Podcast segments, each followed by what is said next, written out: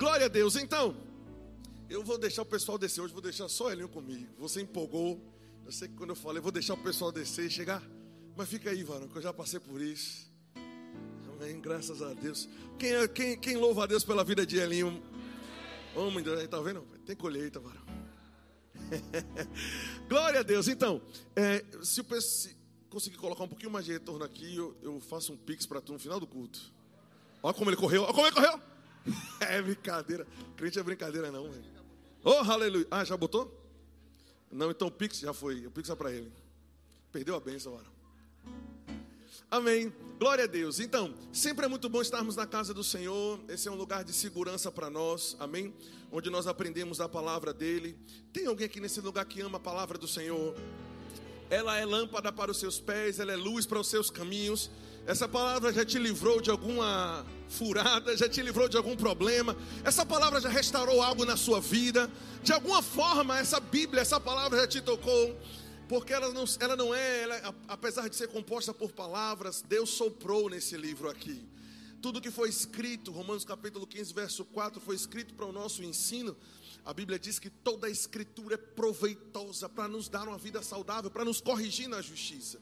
Então, quando eu conheci o Rema, graças a Deus pelo Rema, no ano de 2010, eu aprendi que se. E está escrito, sempre teve, só, só não conseguia ter revelação enquanto lia mas basicamente eu tomei para mim as palavras que Deus falou para Josué. Se você seguir a sua vida de acordo com esse livro, eu posso te prosperar. Amém, aleluia. Fala para o seu irmão: se você seguir exatamente como está escrito, diga: não há porta que vai permanecer fechada. Não há problema tão grande, não há gigante tão forte, não há muralha tão alta, não há porta tão espessa a palavra de Deus é capaz de romper qualquer problema. E estar alinhado com ela, ter a nossa vida alinhada com ela, é o que nos dá segurança, é o que nos dá força para permanecermos de pé. Se estamos de pé, estamos de pé, porque Deus está cumprindo aquilo que Ele disse. Deus nunca voltou atrás em uma palavra que Ele falou, Ele é fiel para cumprir aquilo que Ele disse. Você está entendendo isso? E Deus, e nosso Deus que nunca falhou, Ele não vai começar a falhar agora. Ei, deixa eu te dizer uma coisa: ele não falhou com, com Abraão, não, não falhou com Isaac, não falhou com Jacó, ele não falhou com Davi, não falhou com Salomão, ele não falhou. Qualquer pessoa que andou de acordo com os estatutos e princípios de Deus teve aquilo que Deus colocou como proposta, e Deus continua trabalhando da mesma forma. Diga comigo: a palavra de Deus é o meu padrão. Diga de novo: a palavra de Deus é o meu padrão. E essa semana, enquanto eu estava pensando a respeito, na verdade, um pouco antes de saber que iria ministrar, eu estava pensando e conversando com algumas pessoas. E sabe que quando Paulo fala, os da casa de Chloe me contaram algumas coisas, é porque às vezes nós somos ah, impulsionados pelo Espírito para falarmos algumas coisas, e às vezes apenas por informação do Espírito, e às vezes nós sabemos de algumas coisas, e como liderança, nós temos a responsabilidade de trazer ah, de, nos, de, de nos colocar em um lugar seguro, amém?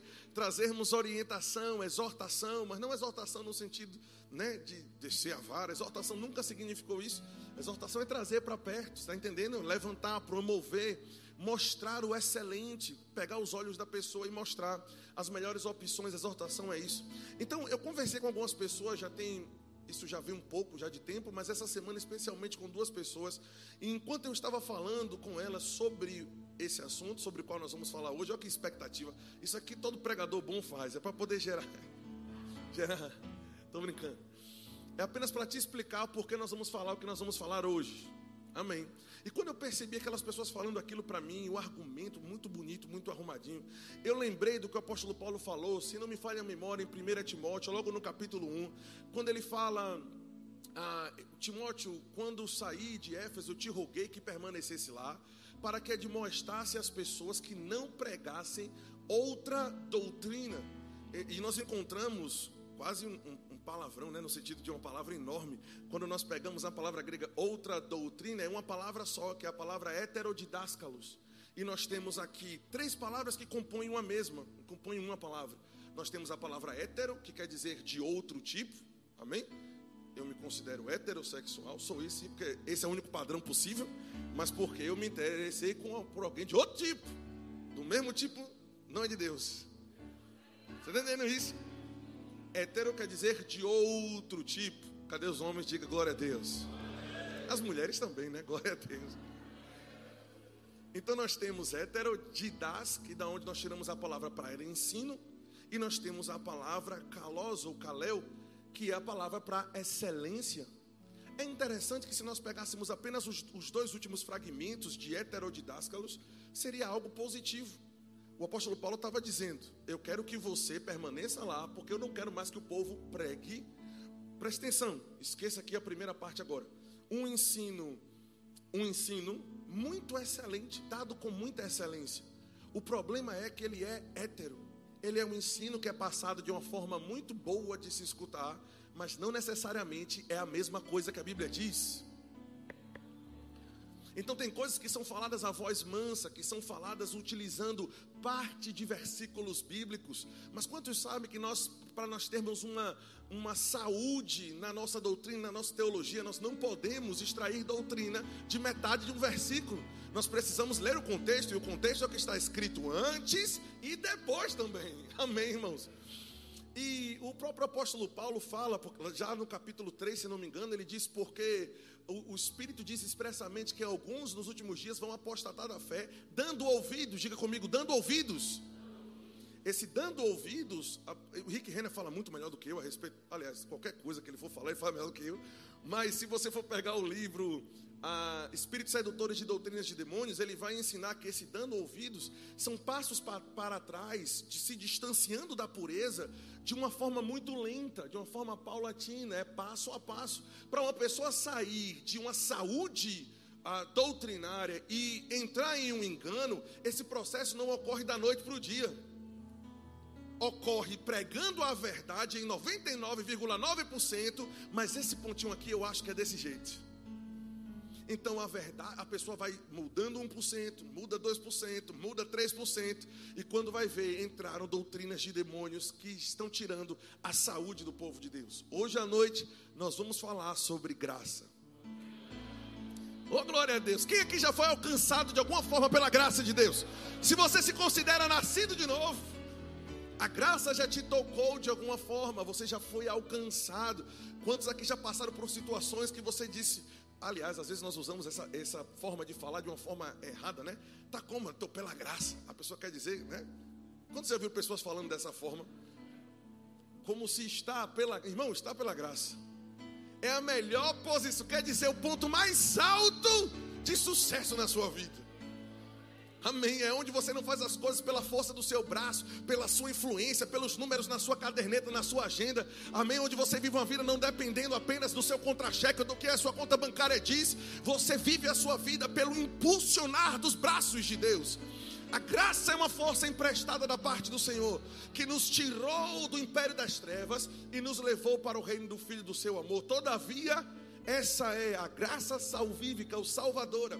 A graça que nos salvou, a graça de Deus manifesta em Cristo, é apenas uma parte de todo um elencar e um acervo e facetas ah, da graça de Deus e de como ela opera em nossa vida.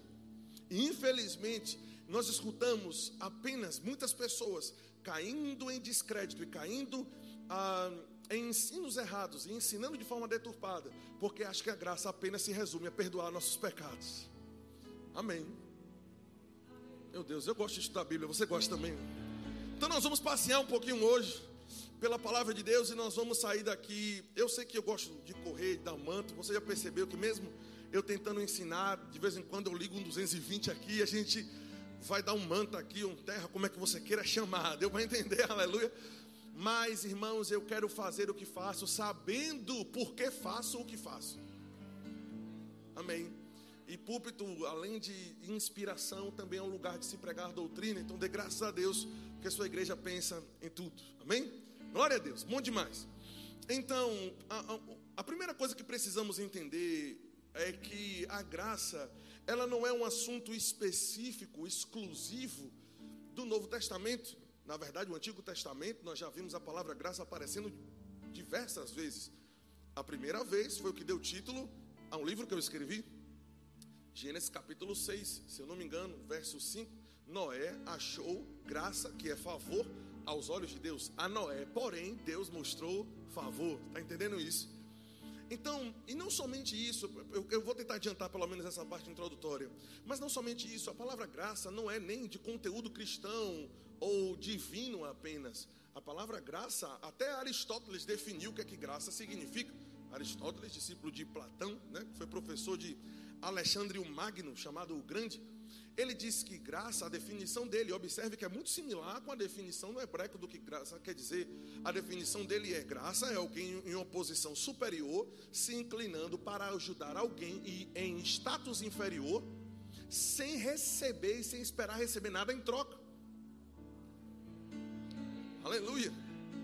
Deu para dizer que Aristóteles foi guiado? Estou brincando, pelo amor de Deus.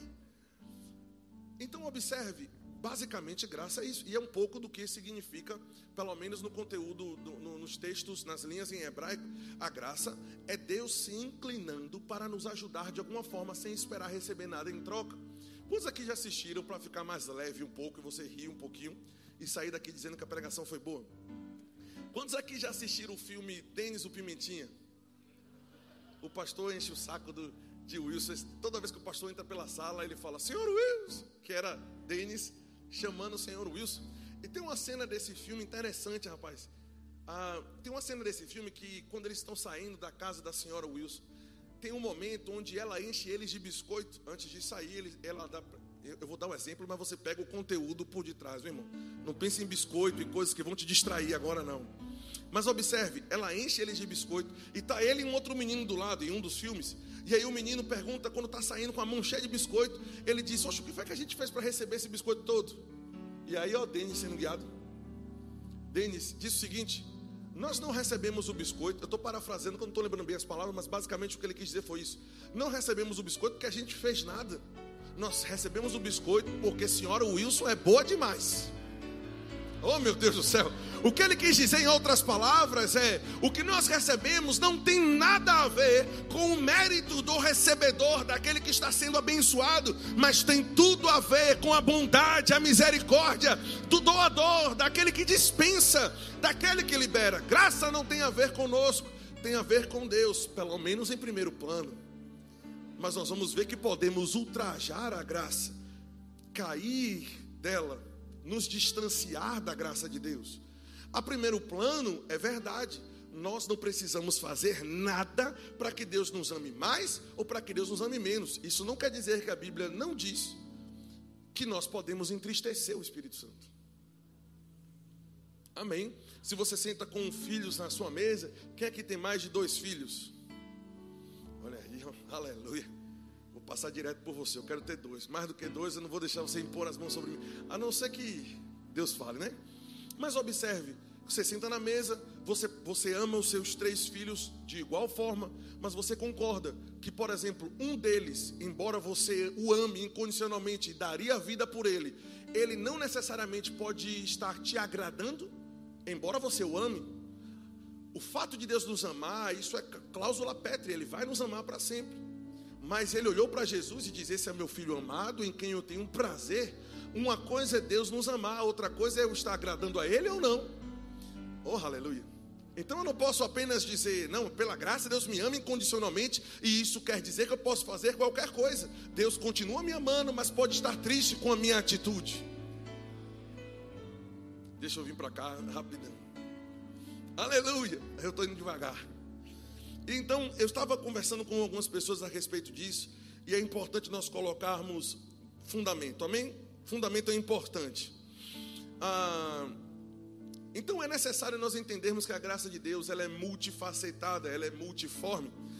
Quando eu, eu, eu lembro de um exemplo que, que Tony Cook, é, ministrando na igreja do pastor Rick Renner, ele fala, ele diz assim: ó, digamos que você, e aí eu vou dar esse exemplo para você, digamos que você recebe na sua casa duas ou três pessoas, um grupo de pessoas que, sei lá, estava morando no, num deserto, no meio das matas lá, pessoas lá da África, que, pessoas que não teve contato com tecnologia. Você está entendendo isso? Contato com essas, com a modernidade. Sem energia, só tem mato lá, lugar para dormir e pronto. come do que vem da terra, não tem acesso a nada. À noite é escuro, porque não tem eletricidade.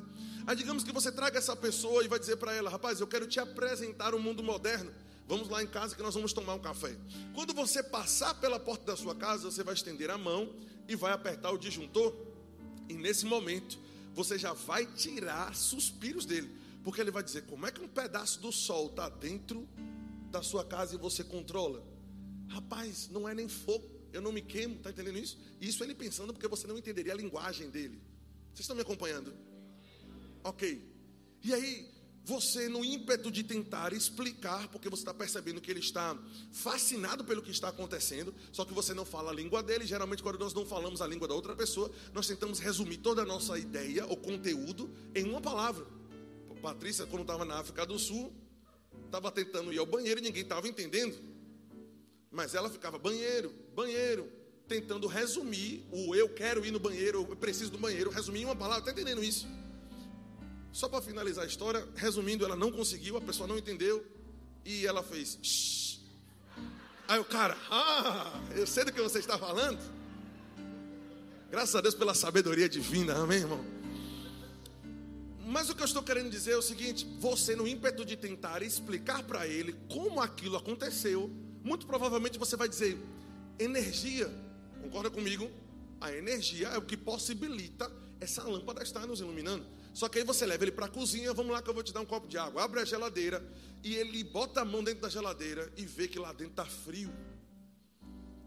Como é que dentro dessa caixa está gelado? E você vai dizer: o que é que possibilita isso? Eletricidade. Aí você pega alguma coisa da geladeira, um pedaço de torta, oh, glória a Deus, e vai botar no micro-ondas para poder esquentar. E agora um outro dispositivo, alimentado pela mesma energia, não esfria, agora esquenta. E ele vai se ver a fumaça saindo e vai ficar. E aí, para você estourar a cabeça dele de uma vez, você leva ele para a sala, senta ele no sofá e liga a televisão. Como é que dentro de um negócio desse tamanho tem pessoas ali? E você só vai conseguir dizer: Está ligado na energia. É a energia que possibilita. É a energia passando pelos dispositivos específicos de cada equipamento que possibilita ele fazer o que ele está fazendo. Você está entendendo isso? Então a mesma coisa vai funcionar se você for ligar o ventilador, o ar-condicionado e por aí vai, você vai passar o dia surpreendendo ele pela multiforme capacidade da energia. Então, quando você conseguir falar o idioma dele, você vai explicar e você vai conseguir dizer o seguinte: a energia é uma força, uma capacidade que nós não conseguimos ver, dá para sentir, mas não dá para ver. Nós não conseguimos ver que vem de uma fonte externa. Eu, irmãos, eu estou comparando energia com a graça, é isso que eu estou querendo fazer, tá? Ok, já contei o final no começo.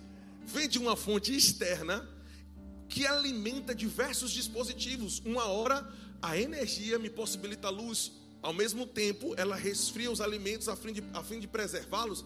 Ao mesmo tempo, a mesma energia alimenta o dispositivo que esquenta, ou me mostra alguma coisa, ou me atualiza no que está acontecendo. Você está entendendo isso? A mesma força sobrenatural, porque é impressionante como, como a energia funciona, alimenta diversos dispositivos. Assim é a graça de Deus é uma capacitação, uma força sobrenatural que não quer apenas, que não apenas te energizou, porque a palavra ali usada para levantar Cristo entre os mortos é energon, que vem da palavra energia. Não apenas nos tirou de, de dentre os mortos, mas agora ela quer alimentar os outros dispositivos. A graça quer te ajudar a servir, quer te ajudar a perdoar. A graça quer te ajudar a amar. A graça quer te ajudar. Oh, aleluia! Eu já estou já tô pregando tudo, eu vou falar ponto por ponto. Eu estou empolgado hoje. Amém. Então nós estamos aqui para poder termos equilíbrio. Ah, pastor, o senhor falou sobre pessoas pregando outra doutrina que o apóstolo Paulo colocou Timóteo lá para poder ah, repreender, admoestar essas pessoas que estão se afastando paulatinamente, progressivamente, se afastando do evangelho. Qual é a solução? O, apóstolo, o próprio apóstolo Paulo dá no capítulo 4 de 1 Timóteo, ele dizendo: ensinando essas coisas, serás bom ministro de Cristo. Nós não temos tempo de ler o contexto, mas sabemos que é por meio do ensino que o ministro é qualificado e chamado de bom por Deus, por Cristo. Essa, essa palavra ensinando essas coisas, rupostine, quer dizer colocar um fundamento por debaixo. Antes de nós levantarmos esse prédio, o fundamento foi colocado primeiro, então as paredes foram colocadas. não é da mesma forma com alguém que nasceu de novo. Presta atenção. No caso do prédio, primeiro o fundamento é colocado e depois o prédio vem a existir. No novo nascimento, primeiro o crente nasce como criança e agora precisa de fundamento. E o apóstolo Paulo diz para Timóteo: você, precisa ensinar as verdades e os fundamentos bíblicos, colocando fundamento por baixo das pessoas que nasceram de novo, para que Jesus Cristo diga: você é um bom ministro. Amém? Então, coloca fundamento é muito importante. Vamos adiantar que eu tenho algumas coisas aqui ainda para ler junto contigo. Então, diga comigo: a graça de Deus é multiforme. Diga, tem muitas faces. Aleluia. Eu quero que você abra comigo, por favor, ou caso não queira. Uh, João capítulo 1, verso 16. Eu vou ler esse texto na versão amplificada. Eu acho que vai nos dar uma clareza maior. Esse texto na versão amplificada, João 1,16. Não tem em português ainda, mas eu, eu, eu fiz a tradução. Diz assim: E da plenitude de Cristo, da sua superabundância, da sua graça e da sua verdade todos nós temos recebido graça em cima de graça, bênção em cima de bênção, favor em cima de favor e dom em cima de dom. Da plenitude de Cristo, é, eu quero te, eu, eu, vou tentar exemplificar isso como, como a maior parte dos doutrinadores e dos teólogos tem definido graça já pelo menos há, há centenas de anos para cá. Ele diz que uma das formas de entendermos essa, esse aspecto de graça sobre graça é como se nós estivéssemos bem na linha do mar, do mar na praia, em pé, como nós estávamos lá tirando foto ontem, e toda, de vez em quando, né? Como tinha uma elevação, não acontecia todas as vezes, mas imagine uma terra plana, aplainada e o mar ali. Vez por vez nós tínhamos que nos afastar, porque toda hora a onda vinha e tentava molhar o nosso pé. E desde que o mundo é mundo, desde que o mar é mar, se você ficar em pé ali, a onda vem e molha, depois volta e molha de novo. E se você for lá na praia agora, ela está indo e está voltando.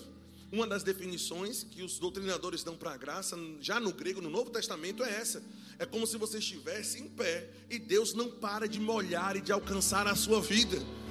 Um dia ele opera no casamento, outro dia ele opera nas finanças, outro dia ele opera a cura, outro dia ele opera. Deu para entender isso? É como, como as, as ondas da praia batendo no seu pé e volta, depois bate de novo e volta. E assim como as ondas da praia não param de ir e voltar, o favor e o braço estendido de Deus sempre vai lá e nos resgata.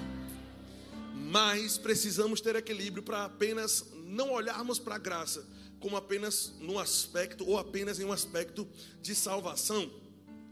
Às vezes cometemos esses erros e ao conversar com essas pessoas eu percebi que esses erros surgem, às vezes, ah, por pensarmos apenas de uma forma, né?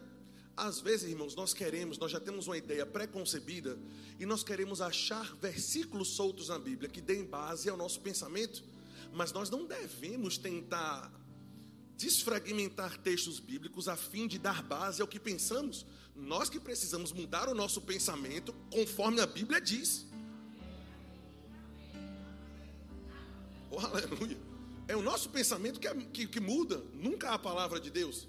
Então, por exemplo, tem pessoas que não compreendem, às vezes, os aspectos legais e vitais da salvação. Como assim, pastor? Quem é salvo aqui? É? Quem é salvo e tem certeza diz amém. Presta atenção. Pastor, essa resposta é verdadeira? É. Mas de acordo com alguns versículos é incompleta. Nós somos salvos e estamos aguardando a salvação. Eu poderia dar vários textos, mas por exemplo, quem são os anjos? A Bíblia diz no livro de Hebreus: não são eles espíritos ministradores enviados a serviço daqueles que hão de herdar a salvação?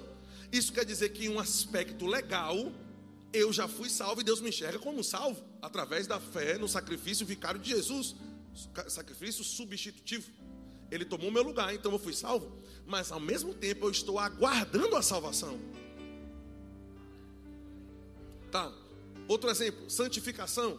A Bíblia não chama de santos.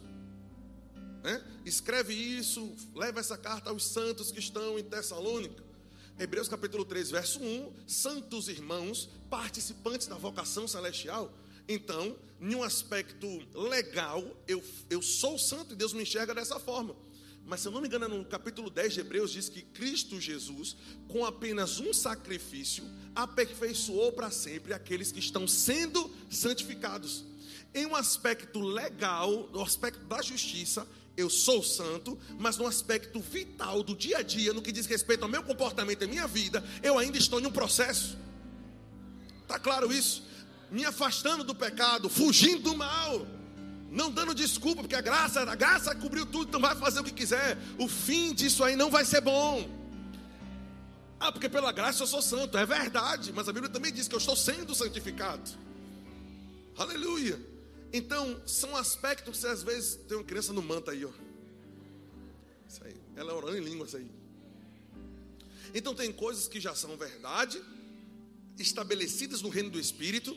Por exemplo, cura, prosperidade, são coisas estabelecidas legalmente por Jesus na cruz.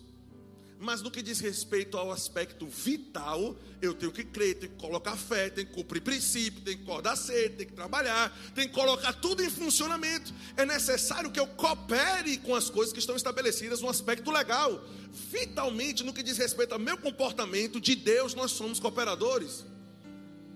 Isso quer dizer que Deus fez o trabalho dele, possibilitando, porque algumas pessoas dizem que a graça tirou a necessidade de obediência.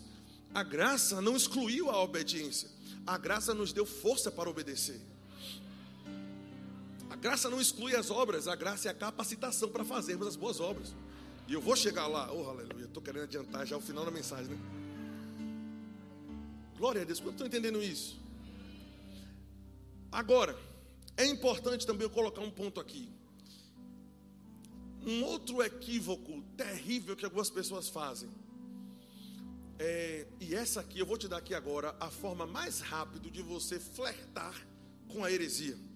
A, é, óbvio que eu vou falar isso não para te incentivar a fazer, mas para te incentivar a fugir.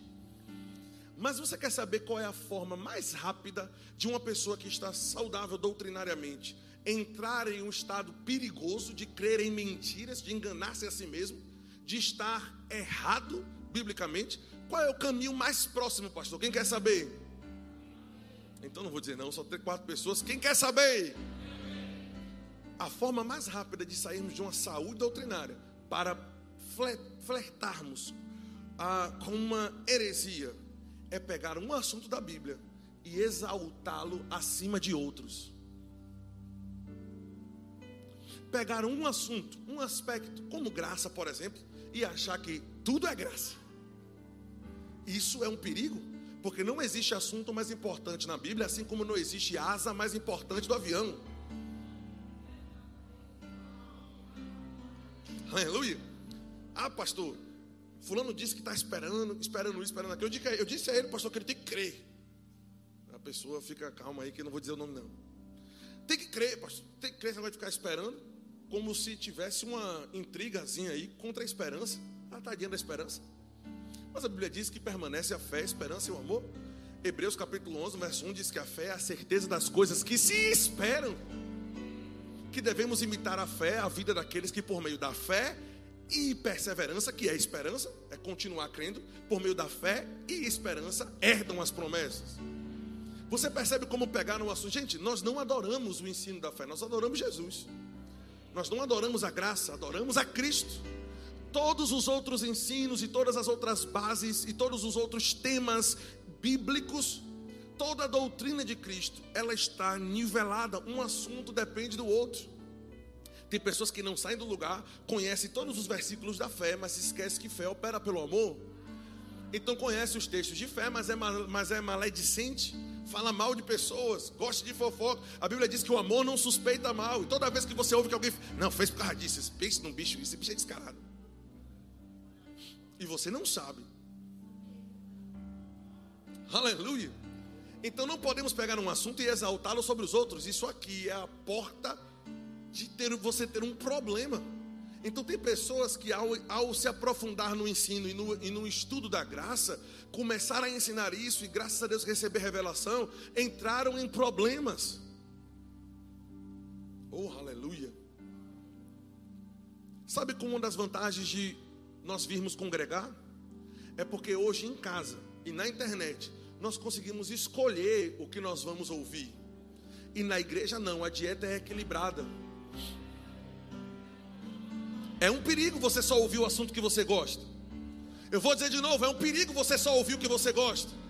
Porque ouvir o que não gosta, o contraditório nos amadurece. Meu Deus, palavras da salvação hoje à noite. Na igreja você não escolhe o ministro, você não escolhe o assunto, você não escolhe o tema. Quem está precisando ouvir sobre conserto, sobre santificação, às vezes só quer ouvir, ele me perdoa, ele me perdoa, mas tem que lembrar também que existe da parte de Deus uma expectativa de que a, a salvação que explodiu no meu espírito seja compartilhada para as minhas obras. Deus não julga, entenda, a, como o homem julga, mas nós estamos em uma terra cheia de homem. E o homem precisa ver as ações. Ele diz que o mundo vai crer que Ele nos enviou quando nós amarmos uns aos outros, por exemplo. Então, eu não tenho como dizer que dentro de um assunto de graça é tudo imerecido. Isso é um perigo. Deixa eu te dizer uma coisa. Fuja de qualquer ensino, pregador ou qualquer lugar que você entenda que essa pessoa desmerece a importância do equilíbrio. Nenhum assunto da Bíblia deve ser pregado de forma radical, como, como se não tivesse, como se não tivesse fronteiras para aquilo. Um assunto da Bíblia encontra limite no outro. Aleluia. Gente, isso é muito importante. Mas vamos continuar aqui. Vocês estão sendo abençoados. Ok. Então precisamos de equilíbrio. Qualquer pessoa que pegar um assunto da Bíblia e colocar sobre os outros vai encontrar problema vai sair da saúde espiritual. Aleluia. Isso com qualquer assunto. Se você pega, por exemplo, o assunto da prosperidade e achar que é só isso que a Bíblia quer falar, e você achar que Deus é um gênio da lâmpada, que só está esperando você fazer um pedido para você esfregar uma lâmpada e Ele te dá aquilo que você quer, você vai entrar em, em crise. Porque eu não estou dizendo que prosperidade não, não, não é a vontade de Deus para nós, é? Você está entendendo? Mas presta atenção, Deus, às vezes, às vezes não, sempre. Ele está mais preocupado em quem nós nos tornamos do que com aquilo que nós temos. Embora ele é galardoador daqueles que vão amadurecendo. Nós aprendemos no livro de Gálatas que o acesso à herança total chama-se maturidade. O que é maturidade? A graça que nos salvou e nos livrou do inferno é a mesma graça que está tentando operar em nós sermos homens e mulheres diferentes que, que consigamos demonstrar Jesus em nossas ações. Não podemos achar apenas que a graça nos livrou da morte para a vida. Eu vou te dar os textos bíblicos para isso. Por exemplo, alguém tem alguma dúvida que eu e Patrícia produzimos Arthur? Pelo amor de Deus. Não, mas uma vez que nós trouxemos ele à vida, porque está vivo, fuja desse negócio de aborto. Ao mesmo tempo que nós demos a ele a vida, agora eu tenho uma obrigação de educá-lo. Eu não só trouxe ele à vida, eu agora vou ensiná-lo como ser um homem de verdade. Vocês estão entendendo o exemplo que eu estou tentando dar? A mesma graça que foi no nosso espírito e deu vida, a lei do espírito da vida, né, que nós confessamos tanto. Essa lei do espírito da vida precisa permear em nosso corpo, em nossa alma, renovando, salvando ela, e em nosso corpo, mostrando boas obras. Vamos lá. É, um, é uma. Pense que é um desafio para mim segurar o final do conteúdo, já no começo. Mas eu estou trabalhando nisso. Então não podemos pensar, só para finalizar a questão da prosperidade, por exemplo, que a razão pela qual Deus enviou Jesus prioritariamente foi essa. É claro, irmãos, nós só estamos aqui por um motivo. Se nós estamos salvos, e nós, veja, o apóstolo Paulo disse: Eu poderia estar com o Senhor, mas eu escolho ficar aqui por causa de vocês. Isso quer dizer que se eu já estou salvo, eu já estou livre do inferno, por que eu não fui para o céu? Porque tem pessoas para ganhar. E não somente para salvar, mas os salvos precisam chegar ao pleno conhecimento da verdade. Você está entendendo isso? Ah, pastor, então o assunto principal é salvação, é ganhar o povo. Já é chegar em outro extremo, nunca pegar um assunto e exaltá-lo acima do outro Porque senão Deus não teria levantado os cinco ministérios, bastaria o de evangelista. Não é só ganhar. Mas quem vai corrigir os que foram salvos? Quem vai admoestar e ensinar aqueles que disseram sim para Jesus? Você percebe como para qualquer lado que nós, nós não podemos ir para nenhum extremo. Eu vi uma foto de uma pessoa que postou algo e, enfim, foi de uma outra igreja. E tinha uma foto, eu tô, eu tô na dúvida agora se foi T.L. Osborne ou se foi Billy Graham na foto. Mas era ele em cima de um palanque, pregando para milhares de pessoas. E uma pessoa botou assim embaixo: Isso é o Evangelho. O custo do ingresso, zero. E eu, eu, a mensagem que ele quis passar é: Aí, tá vendo? Evangelho de verdade é isso aí. O povo foi lá para ouvir de graça. Eu tenho convicção de que aquela estrutura que foi montada, alguém pagou a conta. Foi de graça para quem foi assistir. Custou para os mantenedores do reino. Oh, aleluia. Você percebe como olhar por um, por um apenas. Eu vou, eu vou explicar o que eu estou querendo dizer aqui com uma história. Uma vez eu ouvi uma pessoa que contou uma história que pegaram pessoas cegas, quatro ou foi cinco cegos, e levaram ele diante de um animal que eles nunca tinham visto, não sabiam como era, que era uma, no caso do exemplo era um elefante e colocaram um dos cegos na frente do rabo do elefante, outro na frente de uma das pernas, já é cego e não sabia qual era o formato do elefante, está entendendo isso? Outro ficou na frente da barriga do elefante, outro ficou na frente da orelha e outro ficou na frente da tromba. E no final, depois de apalpar, perguntaram para eles: como é o elefante? E aí um disse: rapaz, o elefante parece uma mangueira, né? Tentando associar com algo que eles conheciam.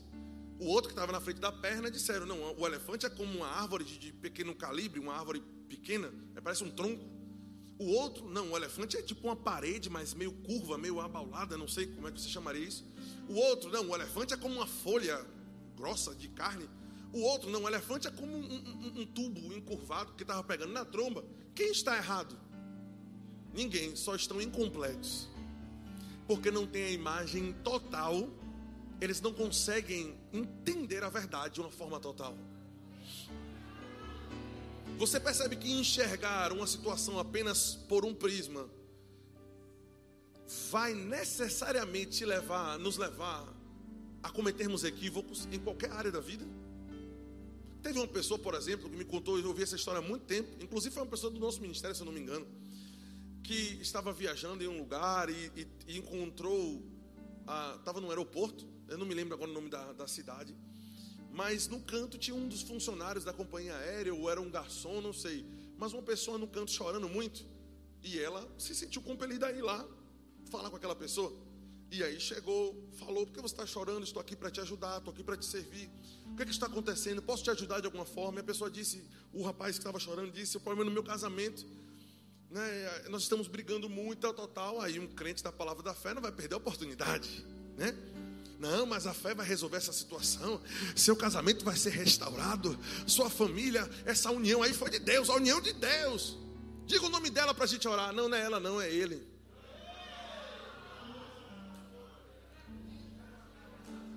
Você está entendendo? Como não saber o todo nos coloca em problemas. Oh, aleluia. Daqui a pouco está o cabo dizendo: Não, Deus vai restaurar meu casamento. Um cara do capeta. Então, esse mesmo princípio, princípio aplicado em um assunto bíblico, funciona da mesma forma. Precisamos ter a visão total, amém? Eu acho que isso aqui já ficou claro, já consegui mostrar a importância de nós termos essa amplitude, né? De enxergarmos. Agora, eu queria que você fosse comigo, por favor, ah, para Hebreus capítulo 12, verso 28. Quem está sendo abençoado nessa noite? Aleluia. Então, até agora, nós estamos basicamente defendendo que a graça que nos alcançou para nos justificar do pecado e nos perdoar é a mesma graça que tem que molhar todas as áreas da nossa vida. Né? E eu vou dar exemplos de outras facetas da graça. Hebreus 12, 28 diz: Por isso, recebendo nós um reino inabalável, retenhamos a graça. Diga comigo, retenhamos a graça. Oh, ora, reter é porque denota que existe algo que pode afastar, o que tenta afastar. ele está dizendo retenha, segure. Ele está dizendo retenhamos a graça pela qual servimos a Deus de modo agradável. Você percebe que esse versículo não está mais falando de uma graça para ser salvo, mas está falando de uma graça para ser servo? Aleluia! Não é mais uma graça para uh, salvífica, mas é uma graça que nos capacita a servirmos a Deus de modo que o agrade. Aleluia! Então, com reverência e santo temor, observe como é importante ter esse equilíbrio, e ainda conclui dizendo: tudo isso faça porque nosso Deus é fogo consumidor. Aleluia! Nós não gostamos muito dessa parte, mas está na Bíblia. E nós precisamos aceitar isso. Então quer dizer que Deus não brinca com esse tipo de coisa. Então precisamos reter a graça, a fim de que possamos servir a Deus de um modo que o agrade. Isso quer dizer que existe a possibilidade de estarmos servindo, mas não necessariamente agradando a Deus. Como é que nós podemos servir de modo que o agrade? Servindo dependendo da graça de Deus. Oh, aleluia! Graças a Deus pela graça de Deus que nos ajuda a servir, mas também a Bíblia nos fala sobre uma graça santificadora. Diga comigo, graça santificadora. Eu quero ler com você Tito, capítulo 11, ou capítulo 2, ó, Tito 11 foi boa, viu? Tito, capítulo 2, verso 11. A graça santificadora a, a, a, é uma influência de Deus em nossa vida, eu coloquei assim, que nos livra, nos impulsiona, nos livrarmos das contaminações do mundo. Tito 2,11 diz: Porquanto a graça de Deus se manifestou salvador a todos os homens, e já falamos sobre essa graça, mas vamos continuar. Essa mesma graça educa-nos para que, renegadas as impiedades e paixões mundanas, vivamos no presente século, olha a vontade de Deus, que vivamos, procedamos de forma sensata, de forma justa, de forma piedosa, aguardando a bendita esperança e a manifestação da glória do nosso grande Deus e Salvador Jesus Cristo, o qual a si mesmo se deu por nós, a fim de remirmos de toda a nossa iniquidade e purificar para si mesmo um povo exclusivamente seu e um povo que é zeloso em boas obras. Um povo que se importa com o seu padrão de comportamento. Por que o senhor está batendo tanto nisso? Porque foi é justamente a vacina que nós estamos aplicando, porque foi justamente o que as duas pessoas falaram comigo. Não prega mais esse negócio de, de obra, porque agora é, é como se não vivêssemos mais submissos a uma lei. Não estamos mais debaixo da lei mosaica da lei para tentar obedecê-la para ser salvo, não fomos salvos por meio das nossas obras, porque eles dizem, né? O pessoal diz para mim, não, pastor, mas é, Efésios capítulo 2, verso 8, pela graça sois salvos. Isso não vem de vós, está vendo, pastor? Não tem nada a ver comigo, eu não preciso fazer nada. Isso não vem de vós, é dom de Deus. Não vem de obras, pastor. Para que ninguém se glorie. O versículo seguinte diz que nós somos feitura dele, criados por ele, para andarmos em boas obras. Isso quer dizer que o apóstolo, olha o equilíbrio de você ler um versículo a mais. Isso quer dizer que o apóstolo Paulo está dizendo: você não foi salvo pelas obras, mas foi salvo para elas. As obras para tentar se justificar diante de Deus, a Bíblia já nos diz que é como trapo de imundícia. Deus e nós já sabemos que nós, na nossa própria força, não conseguimos andar na nossa própria força, nos padrões de Deus, ao ponto de merecermos a salvação. Tem que ser pela graça salvadora e salvífica dele. Tem que ser incondicional nesse ponto.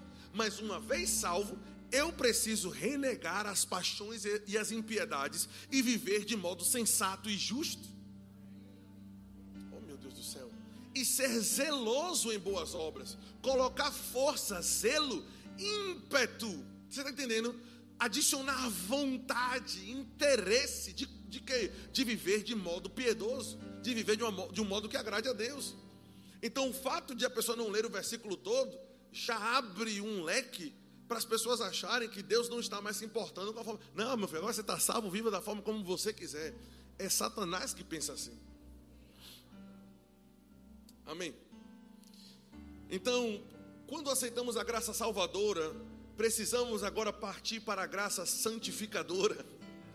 Você percebe que no começo do texto ele diz que esse tipo de vida santo, piedoso, justo, que agrada a Deus, zeloso em boas obras, ele flui dessa necessidade que nós temos da graça. É por meio da graça dele. Está entendendo isso, irmãos? Então diga a graça que me salvou. Não diga de novo, diga mais forte, diga a graça que me salvou. É a graça que me ajuda a servir. E é a graça que me ajuda a renegar as paixões do mundo. Eu não estou lendo o texto do Antigo Testamento, eu estou lendo o apóstolo Paulo no Novo Testamento. Amém. Glória a Deus. Então, se eu não me engano, foi Tony Cook que falou isso. Se você for colocar nas redes sociais, pode botar o nome dele, não tem problema não. Mas ele disse o seguinte: a graça, as obras não são as raízes do Evangelho, as nossas obras.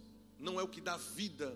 Não, não, foi, não foi por meio das obras que nós tivemos vida mas ele diz: embora as obras não sejam as raízes, as obras são os frutos que essa árvore vai produzir. Interessante isso. Eu achei muito interessante esse exemplo. Então, embora não sejam as raízes, é o fruto. Agora, 2 Coríntios, capítulo 9, verso 11, a Bíblia fala também sobre uma graça para compartilhar, uma graça para dar. Oh, aleluia! Isso é extraordinário. A partir do verso 11 do capítulo 9 do livro de 2 Coríntios, enriquecendo-vos em tudo para toda generosidade, a qual faz que, por nosso intermédio, sejam tributados, graças a Deus, porque o serviço dessa assistência não supra a necessidade, ah, não só supra a necessidade dos santos, mas também redunda em muitas graças a Deus, visto como, na prova dessa ministração, glorificam a Deus pela obediência da vossa confissão quanto ao Evangelho de Cristo e pela liberdade com que contribuís para eles e para todos, enquanto eles oram a vosso favor com grande afeto, em virtude de da superabundante graça de Deus que há em vós. Todo, todo esse todo essa eh, um, todo esse texto ele comum ele termina em em virtude de o processo é esse, esse espírito de liberalidade que está sendo enaltecido na vida desse povo foi em virtude da graça de Deus. Você está entendendo isso? Pelo seu dom infalível. Isso quer dizer que é a mesma graça que. E aí eu poderia ir para capítulo 8, por exemplo, onde Paulo fala sobre o povo da Macedônia. Quero vos fazer participantes da graça de Deus derramada sobre os irmãos da Macedônia, que no meio de muita prova e tribulação demonstraram a riqueza da sua generosidade. E Paulo, e Paulo presta atenção, Paulo dizendo: querendo mostrar a riqueza da generosidade, ele disse: Eu quero comentar com vocês. O título da pregação foi sobre a graça que Deus derramou sobre esse povo. No meio do aperto, a graça capacitou eles, ainda no aperto, a ofertar. Aleluia. Então você percebe que a graça que nos salvou é a graça que, obviamente, que nos perdoou, é a graça que nos santifica, é a graça que nos dá força para vivermos afastados das paixões desse mundo, também é a graça que nos dá força para compartilhar. Ah, ah, pastor, eu não consigo, eu sou, eu sou mão de figo, eu sou seu nonô. Eu, pastor, se eu pegar um sorrisal e eu, eu, eu, eu nado o, daqui, ó, daqui, como é, o, o, aí para ir para ilha aí, como é que chama? Mar Grande aí, chego lá com um bicho seco na mão. Porque não abro a mão? A graça de Deus quer entrar no seu bolso.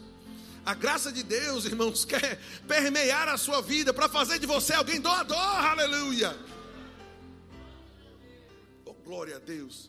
Como é que podemos pegar uma parte desse assunto e falarmos: não, agora somos salvos, está tudo certo, não preciso fazer mais nada. A pessoa chegou a dizer, por exemplo, não, se você pregar sobre dízimo e sobre oferta na igreja, você está sendo legalista. Aí disso aí, ele já disse que não precisava nem mais congregar, porque está todo mundo livre, a graça salvou.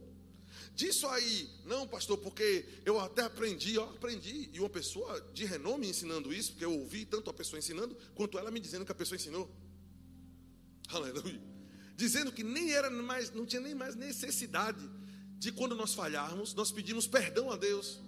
Porque 1 João, no capítulo 1, verso 1, quando diz: se alguém pecar, ah, deve pedir perdão advogado, que esse texto aí está falando para os judeus. E aí, tudo bem que inicialmente ele pode ter sido endereçado aos judeus, mas se está, faz parte do canon bíblico, serve para a igreja também. Oh meu Pai do céu. Ah, não, porque nós já fomos perdoados. Vá nessa. Eu sei que fomos, mas isso não quer dizer que eu não devo me arrepender. Ah, você, ah não, porque eu estou em Cristo. Você acha que Jesus sabe o que quer dizer estar em Cristo? A pergunta pareceu idiota, mas eu vou perguntar de novo. Você acha que Jesus sabe explicar o que quer dizer estar em Cristo?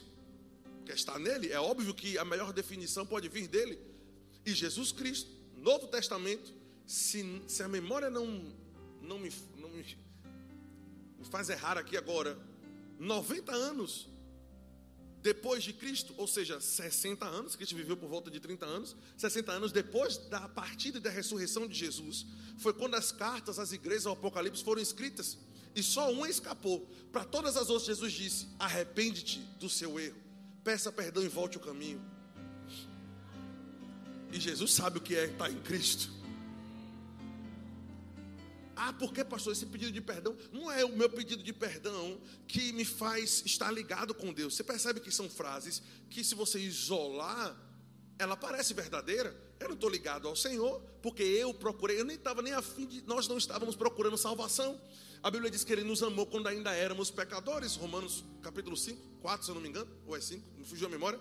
Mas a Bíblia diz que Deus nos, nos trouxe para perto, Ele com seus laços de misericórdia Deus tomou a iniciativa da salvação, partiu dele.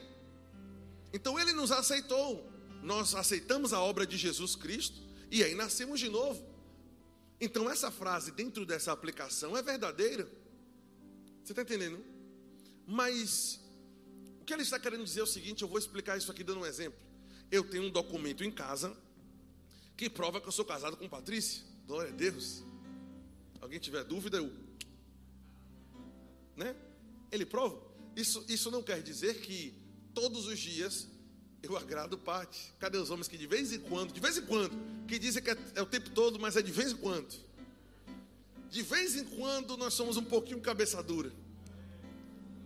Eita, que os homens chegam e fazem, ah, toca nesse assunto não, pastor. Está me arrumando um problema. Concorda, amor? De vez em quando, né? É bem raro, né? Deixa quieto. Presta atenção. Então, às vezes eu faço coisas que não agradam a ela. Você concorda comigo? Às vezes eu já passei por situações que eu não ouvi o que ela quis dizer, sabendo que tinha razão, mas o orgulho é um negócio. Sabendo que ela tinha razão, então eu não ouvi e isso entristeceu ela. Até porque quando um homem dentro de casa toma uma decisão errada, mesmo que a esposa o respeite como sacerdote, como cabeça, a consequência da decisão errada repercute na família toda, não é só nele. É por isso que a gente tem que ouvir. Deixa eu tomar até uma água que, que essa foi difícil de engolir. Eu, eu vou tomar porque eu tô. Ixi, Jesus, agora. Olha a mão, ó. Então observe, quando eu falho com Patrícia, eu ainda tenho o documento provando que nós estamos casados, mas isso afeta a nossa felicidade, a nossa comunhão, embora estejamos juntos. Amém. Então, não é, não é o meu acerto, as minhas boas obras em relação a ela, que me une a ela. A aliança foi feita, irmãos. Você está entendendo isso? Eu estou casado, mas eu preciso continuar vivendo para agradá-la. Não agradá-la ou fazer o que ela gosta, para estar junto mas porque eu estou junto. Aleluia. Então esse argumento dessa pessoa não se sustenta. Ah, porque se você fizer isso, você está como se você estivesse querendo comprar comunhão com Deus. Eu não faço isso para ter comunhão com Ele, faço porque tenho comunhão com Ele. Ok. É, é muito importante termos equilíbrio né, em todas as coisas. Eu quero ler mais alguns textos, bem rapidinho com você. Então eu já falei que nós, as pessoas dizem que não estamos mais na graça, nós não estamos mais debaixo da lei, debaixo da lei mosaica, procurando salvação por nossas obras. Mas nós, se tivéssemos mais tempo, nós iríamos aqui por vários versículos que eu tenho aqui. Mas a Bíblia fala, onde é que está a jactância, por exemplo?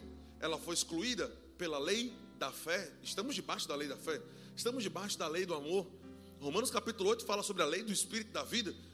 Deu para entender? Existe uma regra, existe padrão de vida, irmãos. Aleluia. Boa, né? Tito capítulo 3, a partir do verso 3. Eu estou quase concluindo. Paz, ninguém fez. Ah, é porque deve estar agoniado para ir comer o pastel, né? Quem vai pagar é você hoje. Oh, rapaz, eu senti agora, eu senti aqui a confirmação. Tito 3, verso 3 diz: Pois nós também outrora éramos nécios, desobedientes, desra, desraigados, escravos de toda sorte de paixões e prazeres, vivendo na malícia, na inveja, odiosos e odiando uns aos outros. Quando, porém, se manifestou a bondade de Deus, nosso Salvador, e o seu amor para com todos, não pelas obras de justiça praticadas por nós, mas segundo a sua misericórdia. Isso aqui é a graça salvadora. Pela sua misericórdia, ele nos salvou mediante o lavar regenerador e renovador do Espírito, que ele derramou sobre nós ricamente por meio de Jesus Cristo, nosso Salvador, a fim de que, justificados pela graça, e foi pela graça, e nós não estamos tirando isso aqui de cena, ele diz: nos tornemos os seus herdeiros, segundo a esperança da vida eterna. Fiel é essa palavra. E quero que, no tocante a essas coisas, você, falando com o pastor Tito aqui, faça afirmações confiadamente, para que aqueles que têm crido, crido em quê? No que está no contexto aqui, na salvação pela justiça, naqueles que têm crido, na salvação pela fé, né? na justiça pela fé, para que aqueles que têm crido em Deus sejam solícitos na prática de boas obras. Por quê? Porque essas coisas são excelentes e proveitosas aos homens. Evita discussões insensatas, genealogias, contendas e debates a respeito da lei, porque não têm utilidade e são fúteis. Evita também o homem faccioso, é o desobediente, é o rebelde, né? Depois de admoestá-lo pela primeira e segunda vez, pois sabes que tal pessoa está pervertida e vive pecando e por si mesma está condenada. Aleluia. Então você percebe que já é o segundo texto em que, ao mesmo tempo que ele faz uma ênfase de que a salvação é pela fé, foi pelo amor de Deus, ele começa o texto esculhambando praticamente com a gente. Éramos nécios, impiedosos, estávamos perdidos, mas a graça salvadora se manifestou. Mas ele diz: Pastor Tito, com muita veemência, explica para essas pessoas que foram salvas e justificadas pela fé, que elas devem ser zelosas em boas obras. Ou seja, que elas devem ter um interesse de que a prática de vida dela consiga mostrar Jesus para outras pessoas. Eu fui salvo pela graça e não pelas minhas obras, mas eu preciso andar em amor. Eu preciso andar em perdão. Eu preciso andar em santificação, eu preciso fugir das coisas e das paixões desse mundo. Eu preciso renegar algumas coisas. Uma dessas pessoas, inclusive, de muito nome, teve a coragem de chegar, por exemplo, para um adolescente que pediu ajuda a ele porque estava com vício, fumando maconha, e as amizades incentivando, ele sempre caía nisso, e a pessoa foi pedir ajuda. Pregador da graça. Da graça apenas em uma faceta. E aí, e aí o adolescente, rapaz, eu, eu não sei como é que eu me livro disso, eu, eu, eu, tô, eu tô preso nessa situação. Ele disse, não, rapaz, tu pode fumar. Porque assim, a graça, né? Já você está perdoado, você tem que entender isso. E uma vez você está perdoado, o Espírito Santo vai trabalhando dentro de você. Você percebe o que o apóstolo Paulo falou? Palavras muito bonitas, heterodidáscalos, é um ensino que as palavras são rebuscadas, as palavras são pensadas, as palavras têm uma, têm uma beleza, tem uma, tem uma retórica bonita, você está entendendo isso? O Espírito Santo vai trabalhando dentro de você, é Ele que opera em você, o querer e coisa do tipo. Um fragmento, geralmente a heresia vem no meio, um fragmentozinho de um versículo para parecer que é verdadeiro. Porque aos teus anjos está escrito, né, os teus anjos dará a ordem do teu respeito, pula aí de cima, Jesus o diabo, tentando enganar a Cristo, usou um trecho bíblico. O fato do argumento da pessoa ter um trecho bíblico não quer dizer necessariamente que é verdadeiro. É verdadeiro se o que ela está dizendo encontra fundamento no versículo todo, tendo sido considerado o contexto anterior e posterior. É dessa forma que nós surgimos de heresia. Está entendendo isso? Apóstolo, nesse caso, deveria ter dito o que para esse menino? Óbvio que Deus ama ele, que isso é verdade, mas que se ele continuar, ele vai acabar com a vida dele. Que dessa droga vai para uma outra pior. Que ele precisa se afastar, renegadas as paixões desse mundo. Você precisa se afastar desse pessoal. Se você realmente quer ser livre, se afaste dessas amizades que te induzem a isso. Não anda com essas pessoas, não vai mais nessa festa. Muda suas amizades, aquilo que você se alimenta, aquilo que você permite entrar. Porque se eu não entrar no padrão de comportamento, eu não consigo nem chegar nessa amplitude de graça que vai dar força, mas a, a vontade da pessoa. Deus nunca suprime o nosso livre-arbítrio. A graça é de graça, mas só recebe a graça quem quer receber a graça. O desejo e a vontade da pessoa está lá, você está entendendo isso? Então você percebe a importância de nós vacinarmos a respeito disso. Eu estou concluindo já. Vamos embora. Deixa eu, deixa eu terminar aqui. O, o, o, negócio ficou sério, não foi? Oh, aleluia. Mas é importante, irmãos, nós colocarmos esses fundamentos aqui para nós não termos. E, gente, e se nós fôssemos entrar em todos os pontos aqui que eu consegui catalogar a respeito da graça e da. A Bíblia fala muito sobre ela. Eu vou citar apenas os tópicos, só para vocês terem uma ideia, e aí fica salvo na internet, você pode procurar. Mas a Bíblia fala sobre a superabundante graça. Ah, diz que Deus é o doador de toda graça, que Ele é um Deus de graça, que o trono dele é o trono de graça, que o Espírito Santo é chamado Espírito da graça. A mensagem que nós pregamos é chamada do Evangelho da graça. Diz que Jesus era cheio da graça, que Jesus falava palavras de graça. Diz que pela graça Jesus provou a morte por todos nós. Diz que nós precisamos perseverar na graça, abundar na graça, nos fortificarmos na graça, crescermos na graça. A Bíblia fala sobre as riquezas da graça de Deus, fala sobre a suprema riqueza da graça de Deus, sobre a superabundante graça, fala sobre a dispensação da graça na qual estamos, fala sobre a verdadeira graça de Deus, a graça da vida. Diz que mediante a graça, né, por meio da fé, mas pela graça fomos salvos. Diz que a graça faz a promessa de Deus ser firme. Diz que Paulo ministrava pela graça ah, diz que temos dons segundo a graça que nos foi dada, diz que a graça opera em nós e através de nós, diz que Deus nos chamou pela graça, para a graça, diz que Deus nos capacita a pregarmos as insondáveis riquezas da graça de Cristo, diz que nós somos participantes da graça, devemos cantar com graça em nosso coração, diz que a graça nos ensina e nos educa a vivermos em santidade, diz que a graça nos socorre no momento de necessidade, diz que pelo conhecimento da palavra de Deus temos a graça multiplicada, diz que as pessoas podem receber a graça em vão, diz que podemos ultrajar a graça, insultar o Espírito da graça, anular a graça, diz que nós podemos nos afastar da graça, é possível, diz que é possível se separar, separar-se da graça. Diz também que pela pregação desequilibrada, um, pregador, um ministro, pode transformar a graça de Deus em libertinagem. Então isso foi previsto nas Escrituras. Que o ensino errado pode pegar o ensino da graça especificamente. Veja como a sabedoria de Deus conseguiu ver além e dizer: se o ensino da graça não for pregado direito, vai, vai, vai se tornar em libertinagem. Mas não terminou por aí, não. Diz que a graça pode ser achada, diz que a graça pode ser manifesta, a graça pode ser derramada, recebida, vista, percebida, reconhecida, e por aí vai. Isso quer dizer que a graça não apenas nos salvou, a graça quer molhar cada área da nossa vida. Deus, eu estou sem força, peça a graça dEle. A Bíblia fala sobre graça para reinarmos em vida. Os que receberam a abundância da graça e o dom da justiça reinarão, não é no céu, reinarão em vida. Oh, aleluia! Por meio de um só, a saber, Cristo Jesus. Ah, pastor, mas meu caso parece que o capeta. Quantos lembram de, do apóstolo Paulo? Espinho na carne, que alguns falam que é doença, mas o próprio texto, não precisa nem fazer uma exegese. Né?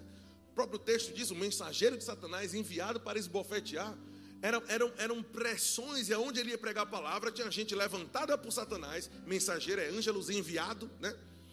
Pessoas enviadas pelo capeta para tentar parar o ministério do apóstolo Paulo. É como é, é normal, assistindo futebol você vê esse princípio. A marcação em cima do craque é sempre maior, irmão. Oh, aleluia. Você acha que na época do apóstolo Paulo, o apóstolo Paulo era o craque em campo ou não era? Ah, pastor, não sei. O Novo Testamento que a gente lê todo dia foi ele que escreveu. Quase todo, pelo menos. Amém. Até Pedro disse há pouco apóstolo, o que Paulo escreve é difícil, são coisas difíceis de entender.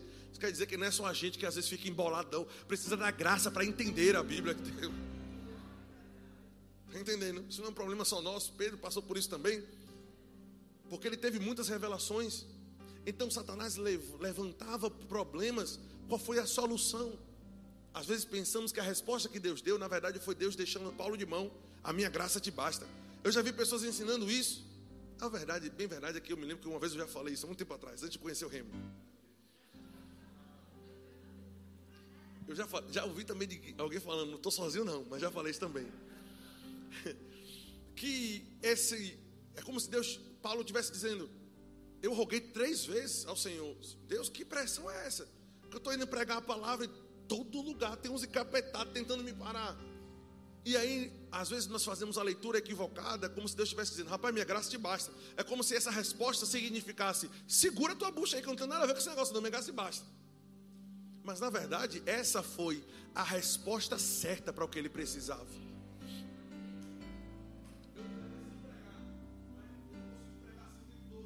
Um microfone me baste. Quem entendeu isso? Aleluia. Então, a minha graça te basta não é a ausência de Deus, Deus pulando fora, dizendo, rapaz, minha graça te basta. Não, rapaz, confie no meu poder que se aperfeiçoa na sua fraqueza. Confie na minha graça, até me pediu três vezes. Confia na graça, aleluia. Aleluia, precisamos, irmãos, por maior que seja o problema ou o buraco onde você está, levante suas mãos e clama pela graça de Deus. Senhor, me dá graça para perdoar. Senhor, me dá graça para continuar. Deus, eu estou me sentindo fraco, cansado, abatido. Eu não aguento mais. Me manda graça. Aleluia e a graça vai te levantar, vamos louvor. A graça vai te tirar, irmãos, de de trás das malhadas. A graça vai abrir a porta. A graça, aleluia, vai fazer você passar pé enxuto. A graça fez a água sair da rocha. A graça colocou coluna de fogo à noite e nuvem de dia. A graça de Deus é aquilo que nós precisamos. A graça que nos livrou do inferno. A graça salvífica apagou o nosso passado e garante o nosso futuro mas todas essas outras graças trabalham no presente. Diga comigo, graça no dia a dia. Diga graça para trabalhar. Aleluia.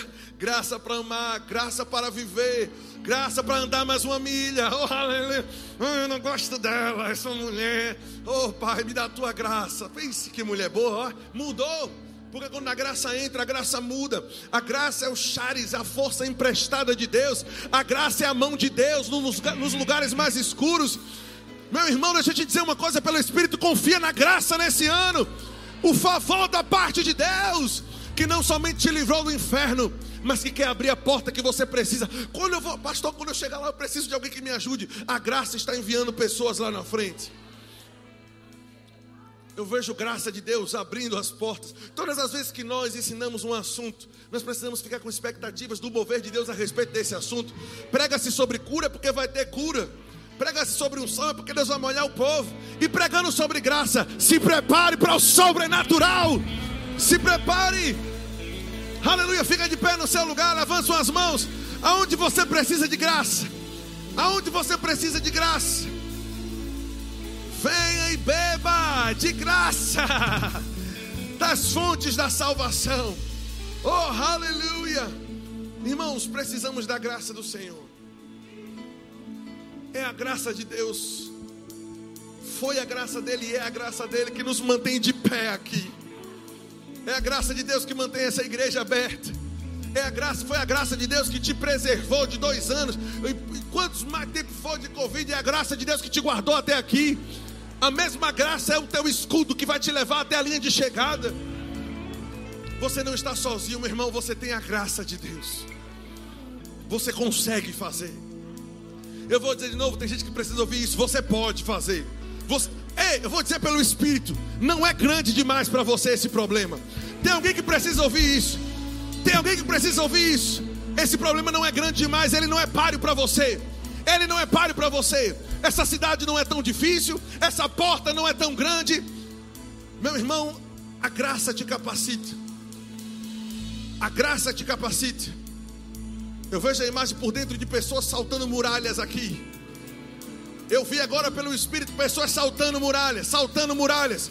Eu vejo pessoas saltando muralhas, saltando. Mas Deus é o Deus, essa muralha não cai, você vai saltar sobre ela. A minha graça vai te elevar a um lugar mais alto. Porque você se apegou a mim com amor. Porque você se apegou a mim com amor. Vamos tocar algum instrumental, pelo amor de Deus. Preciso, preciso da graça de Deus para servir nos instrumentos que vocês tocam. É a graça de Deus que me faz pregar. Acredite, irmão, era tímido, não me via ministrando, porque estou aqui pela graça de Deus. É pela graça de Deus que nós respiramos, é pela graça de Deus que nós pregamos. Paulo disse, oh aleluia, fiz muito mais do que todos, todavia não eu, mas a graça de Deus em mim.